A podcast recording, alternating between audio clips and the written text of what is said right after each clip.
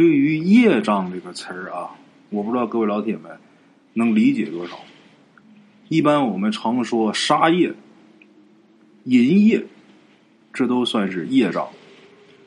还有一种业障叫口业，我不知道各位老铁们了不了解。口业呀，就是你所说出去的话，这叫口业。咱们说人呐，生而能言，这是福分啊。可是这张嘴呀，也是业障的第一道关。脱口而出的话，无影无形，却能左右一个人的运道。这个听着有点玄乎啊，但是这是真的啊。咱们今天故事当中啊，要提到这么一位吴老太太。这个吴老太太啊，她原来姓啥，村里人都不知道。吴家，包括这个吴老太太啊，她都把自己出嫁从夫的这个规矩啊执行彻底。吴老太太啊，是老一辈人。就连这个吴老头过世啊，这吴老太太她还是吴老太太。像这种情况啊，一般现在啊过六十岁，超过六十岁的啊，在我们东北农村，其他地方我不知道，我也不敢瞎说。有的地方叫法也不一样，但是在我们东北老家农村啊，还这么叫老张的老太太、老王的老太太、老张、老王。这都是这家户主、这家男人的名字，也就是他们丈夫的名字。过去人呐，都这样。谁家你是老吴家老头、老吴家老太太，就都叫这一个姓你甭管姓张三李四啊，你嫁到老王家来了，那你就姓王了。哎，吴家有这么一个儿子，叫吴建军。大家听这个名字啊，大概就能知道这个人是哪个时代生人。一般叫建军建国啥的啊，都是六七十年代、七八十年代左右生人。具体他多大，咱不细究，大概七十年代左右。哎，这吴建军呐，是个闷嘴儿葫芦，不爱说，但是这个人呐，勤劳肯干。他呢，听他娘的话，听吴老太太的话，老实孩子。话说吴建军呐，到了该娶媳妇的年纪，吴老太太一盘算呐，家里边的家底儿啊，颇为丰厚。吴老爷子年轻的时候没少攒钱，活着的时候啊，这存性不少，家里边家底儿厚，完全就可以挑挑拣拣找一个中意的媳妇。家里边要是嘛不趁，咱说你找媳妇儿就不能那么苛刻。你挑人家，人家还挑你呢。他这是家里边什么都有，哎，我找一个我自己中意的。那什么样的算是中意的呢？谁中意的呢？不是吴建军中意的，得是吴老太太中意的。什么样是中意的？那种花枝招展的肯定不行，不安生啊。那种尖牙利嘴的也不行，目无尊长。太胖的、太瘦的都不行，将来不好生养。你说这么高的要求，不仔细挑也不行。哎，你说如果不挑仔细了，以后自己咽气儿，就怕这个娶进门的儿媳妇啊欺负我儿子怎么办？我儿子老实啊，嘴也不能说。这老太太呀，倒是没想过，她自己五十来岁啊，她这儿媳妇啊。反倒死他前面了，当然这是后话啊。那么说，吴家选中的姑娘是谁呢？小百里以外的一户人家，这姑娘啊叫高雪芬。哎，高雪芬上面有一哥哥，他那哥哥已然是结婚生子了。雪芬跟着他爹娘住在一起。为什么挑高雪芬呢？一是这雪芬脾气好，二来是长得也不错，再一个是什么？他上面有一个哥哥，将来娘家这边爹妈不会拖累老吴家。再一个是两家相距将近上百里，离得远，这样不方便经常走动啊。这个老吴家老太太呀，就总想着道远，你不会经常回去。那你就不会从这边拿东西给你娘家贴补，你就不会底儿掉。过去啊，管这个从婆家拿东西回娘家的这种儿媳妇儿，这种行为叫底儿掉啊。当然现在啊没这些个说法了，那都抢着给丈母娘家送东西呢。过去讲究哪个？你女儿嫁给我我们家人了，跟你们家没有关系啊。那么咱们说，建军跟雪芬结婚的时候，这个吴老太太呀要面子，彩礼呢按照当地的习俗给的，他没讲价啊，可是他也没吃亏。为什么？因为人家高家这边为了自己女儿啊以后啊有倚仗，所以说老吴家老太太给的彩礼钱，人家高家父母啊。又添了好多钱，这叫陪送钱，连着这个彩礼钱，在陪送钱，都让高雪芬带回吴家了，把这钱当压箱底儿的嫁妆钱。什么意思呢？别瞧不起我们，我们嫁女儿不是卖女儿，你给多少多少彩礼钱，我们老两口可不爱财，我们又添这些钱，让闺女又带回你们吴家了。哎，以后可别拿我闺女不当人。这高家爹妈，咱们得挑大拇哥、竖大拇指，好样的！哎，这吴老太太呀，知道自己儿媳妇儿把自己拿出去的这个彩礼，再加上她娘家的陪送都带回来了，知道这个事儿，知道自己儿媳妇手里边啊有一笔钱，这吴老太太就不干了，家里边没到你当家呢。有那么些钱不拿出来，这吴老太太明里暗里要了好几回。雪芬啊，她不是那个牙尖齿利那样能言善辩的。这个老吴家老太太挑儿媳妇的时候，不是也相中她这点了吗？就喜欢她这个不善言辞啊。老吴家这老太太明里暗里要了几回，雪芬就说呀：“这钱呐，她娘家妈交代了，将来是要给孩子花的。”谁也不能给，谁也不能动。甭管老吴家老太太怎么要，雪芬就是这一句话对付他。哎，就因为这个事老吴家老太太心里边堵着气，总觉得当初我怎么就看走眼了呢？啊，这雪芬还是个倔头啊！不行啊，我得好好调教调教才行啊！啊。嫁到我们家了，你听你娘家妈的，啊，那不行。这老吴家老太太呀，整天是拽着自己儿子的耳朵呀嘀咕，就跟他儿子说啊：“你这媳妇儿又馋又懒，你得管呐，啊，要不将来呀爬到你头上，你可得吃大亏呀。”他儿子吴建军，咱前面说了是个闷葫芦。不管他娘跟他说什么，他就光听着，啥也不说。他光听不往出倒，心里边能不烦吗？肯定得烦。听烦了呀，建军就说了：“等农忙过去了呀，我趁着冬天呢，去城里边干活打工去。”就这样，冬天一到啊，建军是真走了，真走了。他这一走，雪芬的苦日子可就开始了。这吴老太太岁数大了，咱说她这觉少啊，夜里边啊支棱着耳朵，听着儿媳妇那边的房门。啊，我看你都干嘛？我看你这一宿起来上几次厕所？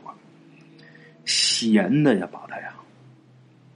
早上天不亮，老太太呀就起来，起来之后站到这个院里边就开始咳嗽，那都不是好声。啊，什么意思呢？那是咳嗽吗？不是，那是给媳妇儿听的啊。那意思，你看我婆婆都起来，你还好意思睡吗？雪芬一听婆婆起来，赶紧起来做饭吧。啊，给婆婆呀，把热腾腾的洗脸水先打来。婆婆在这洗脸漱口，雪芬那儿啊忙活着做饭。冬天天地里也没有什么农活啊，但是这个吴老太太。也得把这雪芬给指使的团团转每天就这三顿饭啊，就够雪芬呛了。三顿饭都得雪芬来做，做的不好还不行。吴老太太也说了啊，就说这娶了儿媳妇啊，就是来孝敬我的要不然我为啥非得给我们吴家多养一张嘴呀？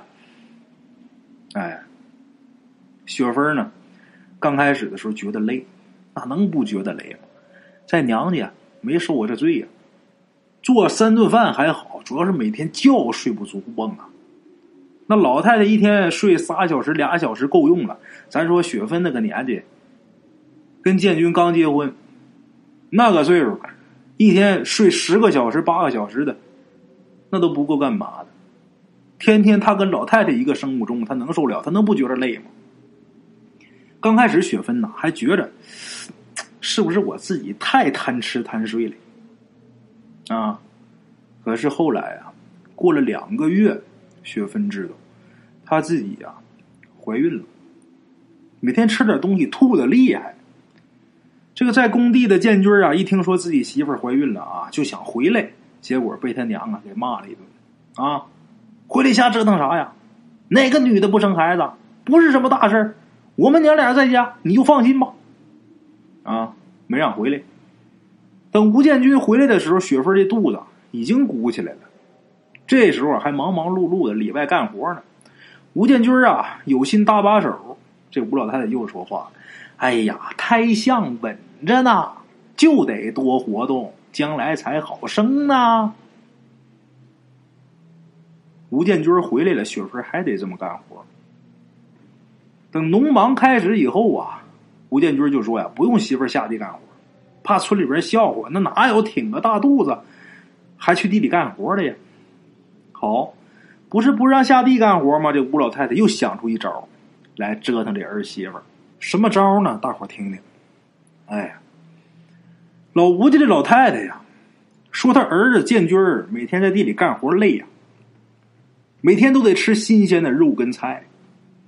说家里这冰箱啊，不但费电，而且冰箱里那个菜还不新鲜，所以说他们家冰箱啊早就拔下来不用了。那么不用冰箱，每天还得吃新鲜的，怎么办？让雪芬呐，每天走得有十来里地去集市上去买去。这老太太这么干啊，别说咱们听着来气，邻居都看不下去。多少说几句情，吴老太太还不高兴啊，嘴一撇，啊，那能怎么的？才七八个月就装贵太太呀？啊，我那时候我生建军的时候。我还在地里刨土豆呢，到家没一会儿就生了。建军那包衣裳还沾着土呢，这不也长这么结实吗？哪有那么些事儿啊？这些乡里乡亲的邻居们呐，都说这吴老太太心太狠了呀，啊，生怕自己儿媳妇吃不着当年他吃的那个苦啊。所以说，这些邻居乡亲们在道上啊，如果碰上雪芬。大家伙呢，能给有车的给捎一段就捎一段，哎，能给说搭把手拿点什么就拿点什么。有车的都招呼他上车，有的时候啊，去的时候邻居啊拿这车帮忙给带到了，买完之后回来正好有邻居回来又给捎回来了，这个时间就很快呀，一回来回这路上坐车呀比走那不快多了。雪芬还害怕自己回来的时间太短了，这怎么刚出门就回来了，怕时间太短回家挨骂，所以说回村之后不进村，在村外边啊先磨蹭一会儿，然后才敢回去。咱就得说这孩子心里的多苦啊！话说呀，等到了七八月份的时候，七八月份家家户户可都忙起来了，这些邻居上集的人也少了。所以说顾不上雪芬，结果雪芬真就出事了。离他们村子三里地以外有那么一个地方，雪芬在那儿摔倒了，挺那么大个肚子，摔倒那可不是小事啊！这一摔倒，再没爬起来，衣服裤子上全是血。他躺那地方，离他手不远的地方，还有半斤猪肉。雪芬被发现的时候，一尸两命，人早就凉透了。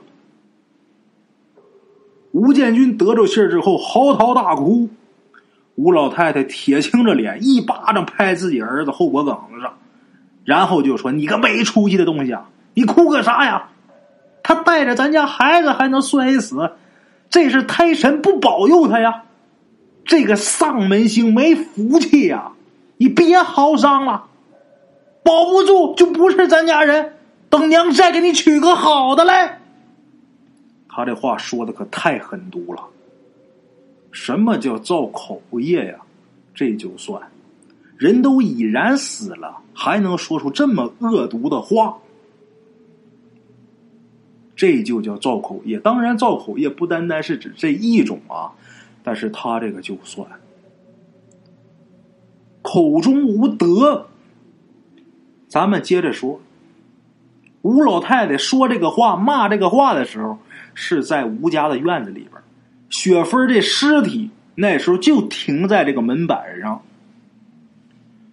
老吴家老太太刚骂完，这院子里边啊就起了一阵旋风，把这院里这些人呐吹的这后脖梗子发凉。吴老太太在这骂，村里边这些老太婆们过来，赶紧就捂这个吴老太太的嘴，就说：“你积点德吧，你儿媳妇那魂还在呢。”吴老太太这时候拧着脖子啊，冲着雪芬一失手，呸！呸了一声，结果这旋风就停了。吴老太太还很得意呢啊，说啥神儿啊魂儿啊的，我不信那个，他还有理了，哼！就这么一个泼妇啊！雪芬呐，下葬没多久。老吴家跟雪芬娘家可就闹起来了，人娘家能不闹吗？啊！但是这回闹主要的原因是为那些嫁妆钱。按照习俗，哎，按俗按理儿，老吴家得留下这个钱，因为雪芬嫁到吴家是吴家人了嘛，所以说吴家人留下的东西当然是吴家的了。啊，你雪芬姓什么呀？你姓什么？那是你娘家的姓。你嫁到老吴家了，你是老吴家的人了。人家雪芬家把女儿嫁过来不到一年，自己闺女就死他们家了。那你说人家心里能平衡吗？来要当初给自己女儿这个陪嫁钱，老吴家说什么不给，把雪芬家气的呀，这个雪芬家爹妈呀啊，这个亲家气的是浑身发抖。气得直抖了，钱要不来怎么办？把吴老太太她这个刻薄的劲儿啊，人家出去给你传腔，那十里八村没有不知道的啊。吴老太太呢，她心也真大，她不在乎。一年多的新媳妇死了，她心想：我们吴家啊，不但没赔，我们反而赚钱了。嘿，白陪我儿子睡一年，我们还挣钱了。挣的是什么钱呢？雪芬他们家陪送过来的那笔钱，那我有钱我就不怕呀！我彩礼钱不但没花出去，我反而还挣钱。有钱我再娶好的去啊！他是这么想的，可是没想到，再娶有那么容易吗？你们吴家这点故事，那都让人家传的是人尽皆知了。好人家的姑娘，谁愿意嫁给他们家呀？找来找去，功夫不负有心人。这句话呀，用在他们家也奏效，还真就找着两户，看在彩礼的份上，打算卖姑娘的人家。什么你日后幸不幸福的，不管，老吴家给的彩礼多，这两家啊，还真就愿意嫁。这两家是先后都跟吴家定了亲，可是定完亲，这姑娘就开始上吐下泻。把这人折腾的像根枯草似的，找大夫看，大夫看不了，最后找人看，说是虚病，就是说被鬼缠上了。这个解的法怎么解呢？退亲，退了亲，病就好。接连两次都是这样，如此连着退了两次亲，这老吴家老太太开始觉得呀，我这手里这钱。怎么觉得有点扎手呢？花钱花不出去呀，花钱娶媳妇儿娶不着啊。他这一辈子啊，视钱如命，他就想不明白，别人为什么不喜欢我的钱，这不合天理呀。这是他想。老吴家老太太跑镇上去算卦去，算卦先生跟他说：“你前儿媳妇雪芬一尸两命，那怨气重的很，所以说你们家现在正在倒霉。”必须得找一个八字硬的，才能压住你们吴家的霉运。八字硬的，哎，结果这一找啊，找了三年。第三年，这老吴家老太太呀，终于是给自己儿子从外省找了一个命硬的媳妇儿。嘿，这媳妇儿从定亲到过门啊，很好。没有说上吐下泻，那身体健壮的很，什么病都没有。吴老太太啊，把这媳妇儿娶回来之后啊，冲着雪芬坟那边啊，直吐吐沫呀！呸！你还能咋折腾？哎，三年了，你那骨头都烂成渣子了吧？我老太太又有新儿媳妇了，呸！不留口德呀，这个人啊！但是他可没想到，这新媳妇儿可不比雪芬这新媳妇儿是不怕说不怕骂，仗着自己体格好，跟吴老太太动了几回手。那吴老太太能打过他吗？他那个身体，咱说玉凤那鬼魂拿他都没招，那吴老太太能有办法吗？吃了大亏了。可是呢，这媳妇儿这么混不吝，当着吴建军的面这新媳妇又能说会道的。把自己丈夫啊拢的是严严实实的。打娶这媳妇之后啊，建军没再听过吴老太太一句话，娘说话不管用了，不听了。吴老太太气的呀，那真叫七窍生烟呐！哎，这新媳妇儿我就当看不见，气死你！这吴老太太气的不行了，跟儿媳妇要是提个什么要求什么的啊，这儿媳妇就装听不懂。我外地人，我是外省来的，我听不懂你们当地话。哎，这吴老太太她不会说普通话，所以说人家儿媳妇还说呢，咱也不知道啊，那婆婆为啥老不高兴啊？她说话我也听不懂，就给你装听不懂。这把吴老太太气的，这吴老太太还心想着让这新媳妇儿像雪芬那么伺候她呢，做梦啊！这新媳妇儿啊。一顿饭不给这吴老太太做，为什么呢？这新媳妇儿说呀：“我是外地的，我不会做你们这边的饭菜，不会做。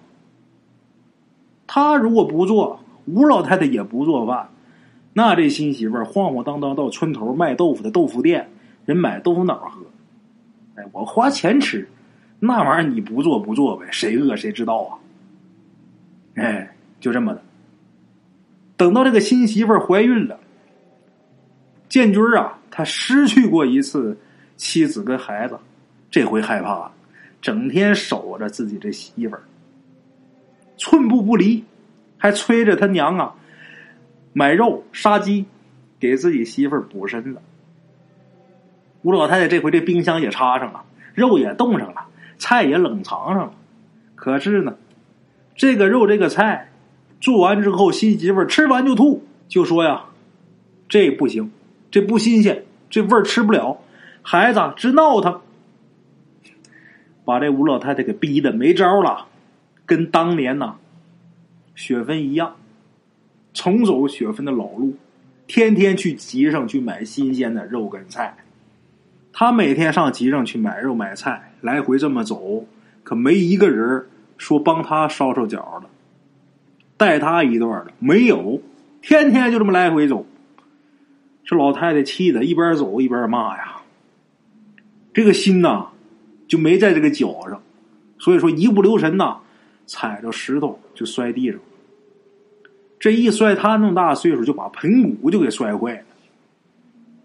盆骨摔坏那了不得呀，那等于算是半瘫痪了 啊！养好了之后啊，老太太呀，只能是扶着墙啊，自己慢慢慢慢去厕所。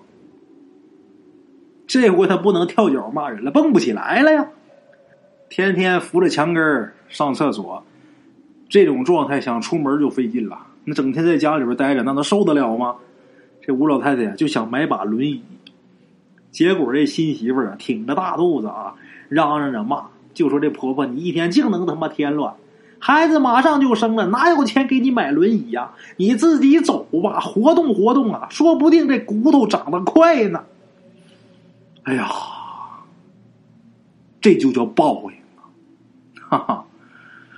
再到后来，老吴家这孩子是平安下生，这老吴老太太这个病还是那样，就得落着那条腿慢慢走，慢慢慢慢走，吃什么喝什么。都得看儿媳妇脸色，他儿子还是个闷葫芦啊，只不过呀，这回呀对准他娘，一看这自己的儿媳妇啊怠慢自己老娘了，他也啥也不说，最多就是自己呀端碗饭给他娘。现在吴老太太这屋里边，经常是传出来哭天喊地的动静。村里人没一个去劝的，为什么呀？因为呀，这吴老太太啊，她不但是缺德，她嘴上也不留德，而且她摔的那个地方，就是当年雪芬摔死的那个地方。所以说，大家伙都知道，这是雪芬来报复他了，没人管啊。这就是所谓的现世报啊。对于造口业这个事儿啊。奉劝各位啊，一定要嘴里留德，口下留情，说话呀一定不要太歹毒。有那么一句话叫“举头三尺有神明”，你说什么呀？那不是说说我，那我就随便就说两句，那他就能怎么样啊？那说话要能说死人，那还了得了？这句话不对。我告诉大家啊，就这人的这个诅咒啊。是很厉害的，再加上这个小人语，大伙儿都听说过这个词儿吧？啊，你想干一件事儿，有这个小人在背后，整天说这个说那个，你这个事儿啊，你干的就不顺的。另外一个，如果你从咱从科学角度来说啊，有这么一个学说叫量子力学，我相信大伙都知道。这个量子力学呀，我不知道大伙。有没有仔细的研究过？反正我研究过，就是说人的这个意念，包括你的语言啊，的确能影响到一件事情的结果。量子力学这个事儿啊，如果让我们看，那就叫灵异；但是在科学界啊，它是一种学说。其中有好多好玩的故事。有这么一群小孩，在一个上坡路，在下坡那个地方挖了二十八个洞。在坡上拿着一个球，往坡下这么扔，这个球啊顺着这个坡往下轱辘。它这个过程当中啊啊，它是需要时间的。在这个过程当中，这个球它不一定会滚到哪个方向去。也就是说，在坡下面挖的这个二十八个洞啊，这个球不一定能掉到哪个洞里。也许这二十八个洞哪个都不进去。顺着旁边轱辘走了，但是这个时候，这一群小孩儿全都用手指着三号洞，然后嘴里边都喊着“三号洞，三号洞，三号洞”。结果这个球它就进三号洞大伙儿说可能是路线的问题啊，是不是他那个坡最后这球就得滚到三号洞里边？这几个小孩又换做实验啊，又换换其他号，结果回回灵。能有十来个小孩，哎，你说这事奇怪不？曾经还做过一种实验，什么呢？同样的电饭锅，同样的大米，加同样的水，煮同样的时间，找两伙小孩一伙小孩守着这口锅，另一伙小孩守着另外一个锅，这伙小孩就对着这个锅说：“大米呀，你真香啊，你真香甜呐，你又白，味道又香。”就在这说，就夸他，夸这个电饭锅跟米。大伙会不会觉得这事情很荒谬啊，很荒唐？另外一伙小孩指着这个锅就开始骂、咒骂，就是你又酸又臭又难吃，味道又难闻，就这么一直骂。从这锅啊，两个锅啊开始煮的时候，这两伙就开始了，一个夸这锅饭，一个就开始骂那锅饭。结果这两锅饭做出来之后，一锅是香气扑鼻。香喷喷的一锅饭，另一锅那味道就不对。你说酸不酸，说臭不臭，反正是很难吃，吃到嘴里边还有点涩。你说这是什么科学道理？有的时候啊，不要以为自己说句话啊就不会影响什么，我就是随便说一句。还有就是动不动就说呀，哎呀，这个人啊，他说话太狠了。他是刀子嘴呀，豆腐心。我告诉大家啊，这个世界上没有刀子嘴豆腐心这种事儿。你要是真是豆腐心，你何必刀子嘴呀？